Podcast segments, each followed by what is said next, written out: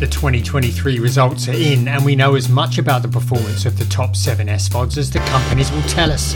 But which is tops in ad supported subs? Listen on to find out.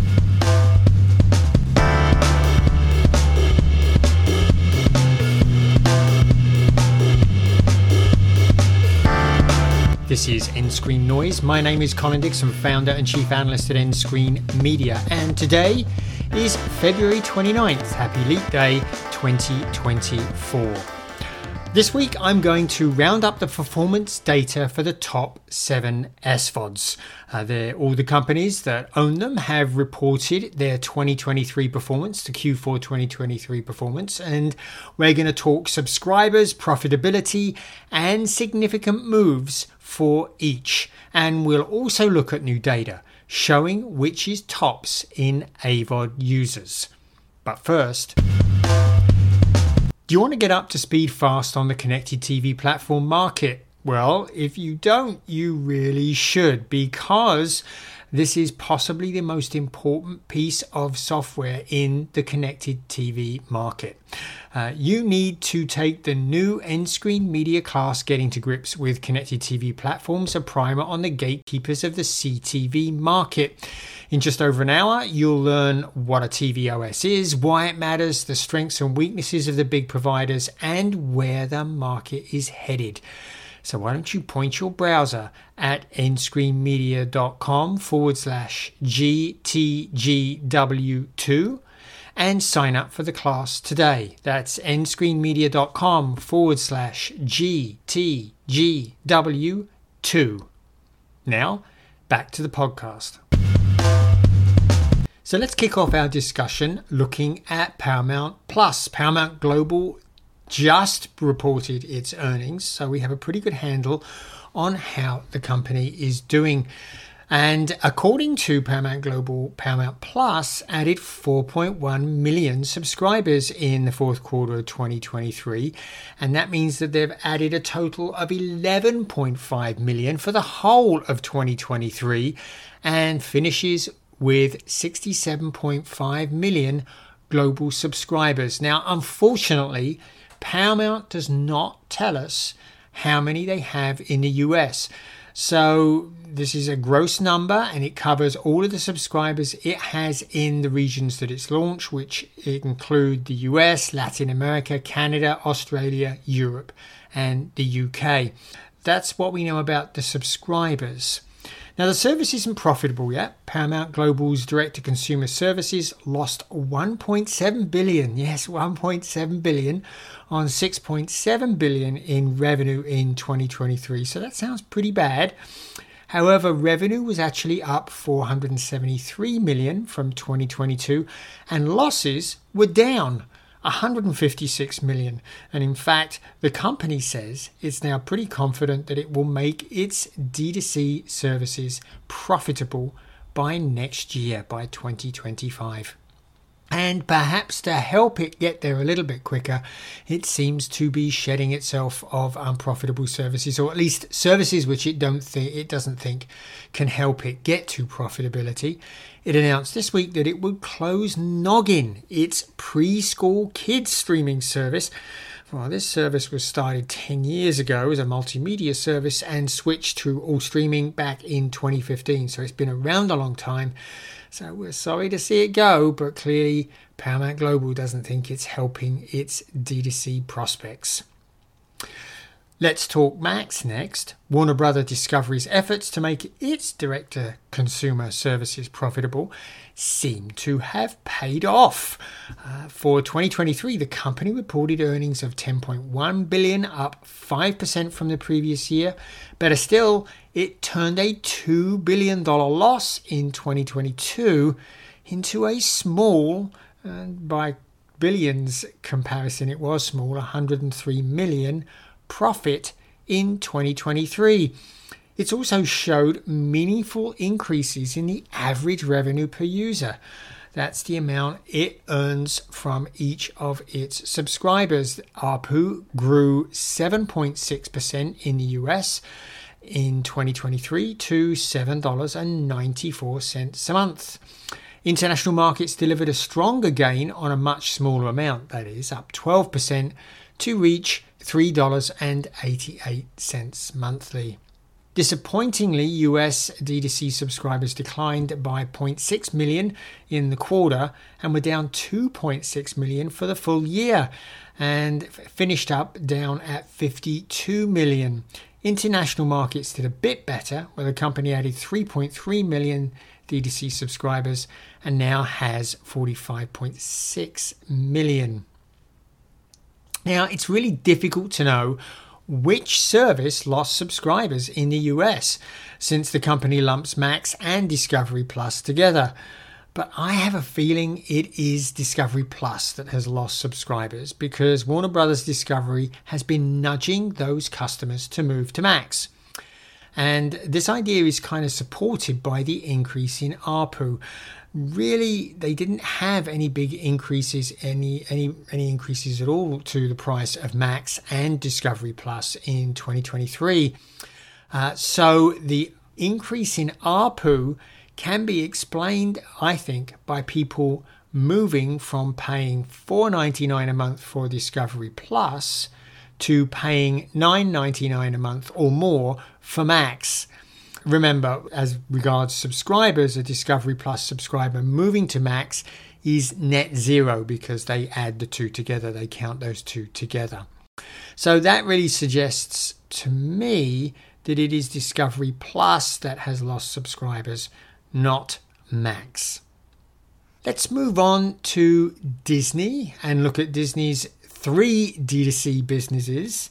Well, I'm afraid Disney's D2C services seem stuck in neutral point from the point of view of subscriber growth. Uh, Disney Plus globally finished 2023 with 149.6 million subscribers. Now, that sounds great. Unfortunately, it's down 8% on where it was in 2022. So that's that's quite a big loss. Um, in the United States and Canada, it was down one percent, so pretty much unchanged at forty six point one million. And Hulu on demand, Hulu that was the one bright spot. It gained four percent of in subscribers and finished with forty five point one. Uh, and ESPN Plus, well, it's really stuck at 25 million. It gained just 1% to end with 25.2 million. Uh, now, one of the ways that Disney is moving its services to profitability is it is using extreme cost cutting measures. It's taking content out of the services and it's cutting the amount of content that it makes. And while this is tough on you, the user of the service, it certainly seems to be having the right impact on profitability. In the last calendar quarter of 2023, D2C revenue was up 15% from one year ago. And yes, they did increase prices as well from one year ago. But more importantly, losses were slashed 86% from 984 million in the last quarter of 2022 to only 138 million one year later. And this really bolstered the company's claim that it will be D2C profitable in 2024. Now, Disney's made no secret that it is unhappy with its India streaming business. In many of the financial reports, Bob Iger, the CEO, has taken exception to the India numbers, moving those in, uh, reporting and discussing those India numbers separately to everything else. Well, this week the company announced it has sold its majority stake in its Indian TV and streaming businesses for 8.5 billion. In fact, what it has done is it has created a joint venture with Reliance and Viacom 18 to handle the businesses. What does this do for Disney? Well, it gets to move all of those India streaming services off of its books. And that, probably more than anything else, will help it achieve D2C profitability in 2024. Now let's talk about NBCU's Peacock, Well, Peacock is doing pretty well. It continued to grow faster than any other of the top 10 SVOD services in the US. It added 10 million subscribers in 2023, pretty good performance. That's an increase of 48% over 2022. And the 31 million subscribers are also driving good revenue. Comcast President Michael J. Cavanagh said uh, that the service was ending the year at 31 million paid subscribers at a $10 ARPU, supported by healthy trends in both engagement and churn. And I'm excited for 2024. And excitement over 2024 could be justif- justified, at least from the subscribers' perspective. Peacock will be the focus of NBCU's streaming coverage of the Summer Olympics in Paris. And we saw this year what a boon NFL exclusive um, NFL was to Peacock. Well, it looks like it could pull that trick again with the Summer Olympics in Paris in 2024. And Peacock will need a good 2024 because it lost a bunch $2.7 billion in 2023 although executives seem pretty undeterred by the enormous loss. Jason Armstrong, who's Comcast's corporate CFO, suggested the losses were already moderating. He said EBITDA losses continue to moderate in the fourth quarter with nice year over year improvement, resulting in full year losses for Peacock of 2.7 billion, which was slightly better than the expect expectation we had previously communicated, and it was only slightly. I think they'd said 2.8 billion, so not that big an improvement, but uh, an improvement nonetheless. And I think it's fair to say that Peacock is probably not expecting to be profitable in 2024. Maybe we'll have to wait there for 2025 or beyond for Peacock to get there, uh, unless, of course the rumors of Peacock and Paramount Plus getting together come true. Uh, but uh, I'm not betting on that happening anytime soon. And finally, well, I almost don't need to talk about Netflix, uh, but I suppose for completeness we should. After an indifferent 2022, Netflix returned to strong growth in 2023. The company added almost 30 million global paid subscribers worldwide, with 13 million in the fourth quarter alone. It now has, get this, 260 million paying customers, more than a quarter of a billion people subscribe to Netflix. Wow, who'd have thought that 10 years ago? EMEA stood out, adding 12 billion, an increase of 16% over 2022. Spence Neumann, who's Netflix's CFO, commented that in Q4 it all came together in EMEA. Uh, he said the company delivered a great slate of content, which is important, but a lower price point for the ad supported plan allowed more people to enjoy the content. And I think that was the real big steal there in EMEA. United States and Canada was the weakest performing region, but it also did pretty well compared to previous quarters. It added 5.8 million subscribers, up by 8% over 2022. And Asia Pacific and Latin America also increased pretty decently at 19 and 10%. And particularly in the US, you have to say that paid sharing really paid off for Netflix at the end of 2023 and looks like it's going to continue to do the same in 2024. But you know, them calling it paid sharing, that's really a misnomer. It's really the pursuit of people that are sharing passwords. And the truth is that not many people are actually paying to share their account, you can actually do that. You can add that to your account. It looks like what's happening is most of the sharers are getting cut off and forced to take out their own Netflix subscription. Uh, and once again, having that low cost AVOD tier of Netflix is probably really helping big time. And talking of AVOD, who has the most AVOD subscribers in their subscriber base? Well, some new data from eMarketer that was put out in September 23 makes it really clear that it is Peacock. Apparently, Peacock, 79% of Peacock subscribers are actually subscribed to the ad tier. Second is Paramount Plus with 73%. Surprisingly, Hulu is third with 68%. Remember, Hulu was introduced first. Um, in fact, I think Hulu was introduced only a couple of years after Netflix and, and has been around quite a bit longer than both Paramount Plus and a lot longer than Peacock. But it is in third with 68%. And the newcomers on the block, well, Disney is 23.5%. Max 28, 20.8%, and Netflix at a tiny 7.5%. And you might be asking yourself, why is Netflix so much smaller than Disney Plus?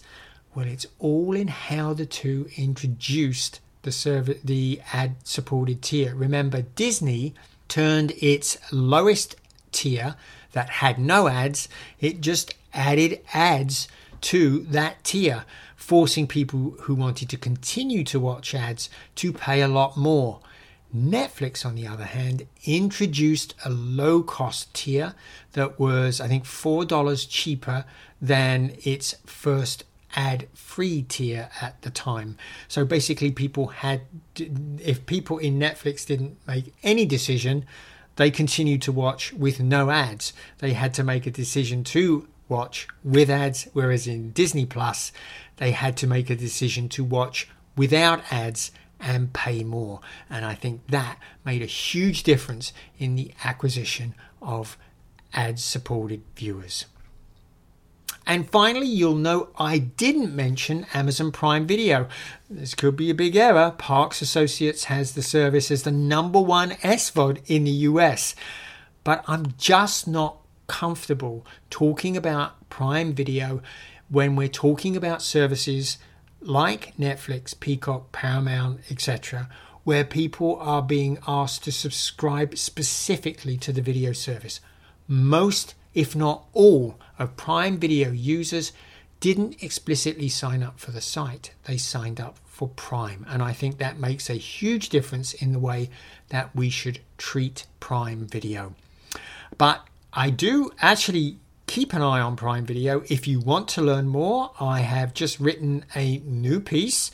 Uh, and that piece is really looking at the impact of the addition of ads to Prime Video on the connected TV business. So, why don't you come to the nScreenMedia website, look on the analysis tab, and you'll find a piece called Will Streaming TV Revenue Exceed Traditional Pay TV in 2024?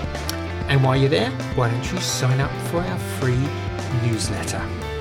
This has been Colin Dixon with nScreenMedia, and I will speak with you next time. This podcast is the property of nScreenMedia, all rights reserved.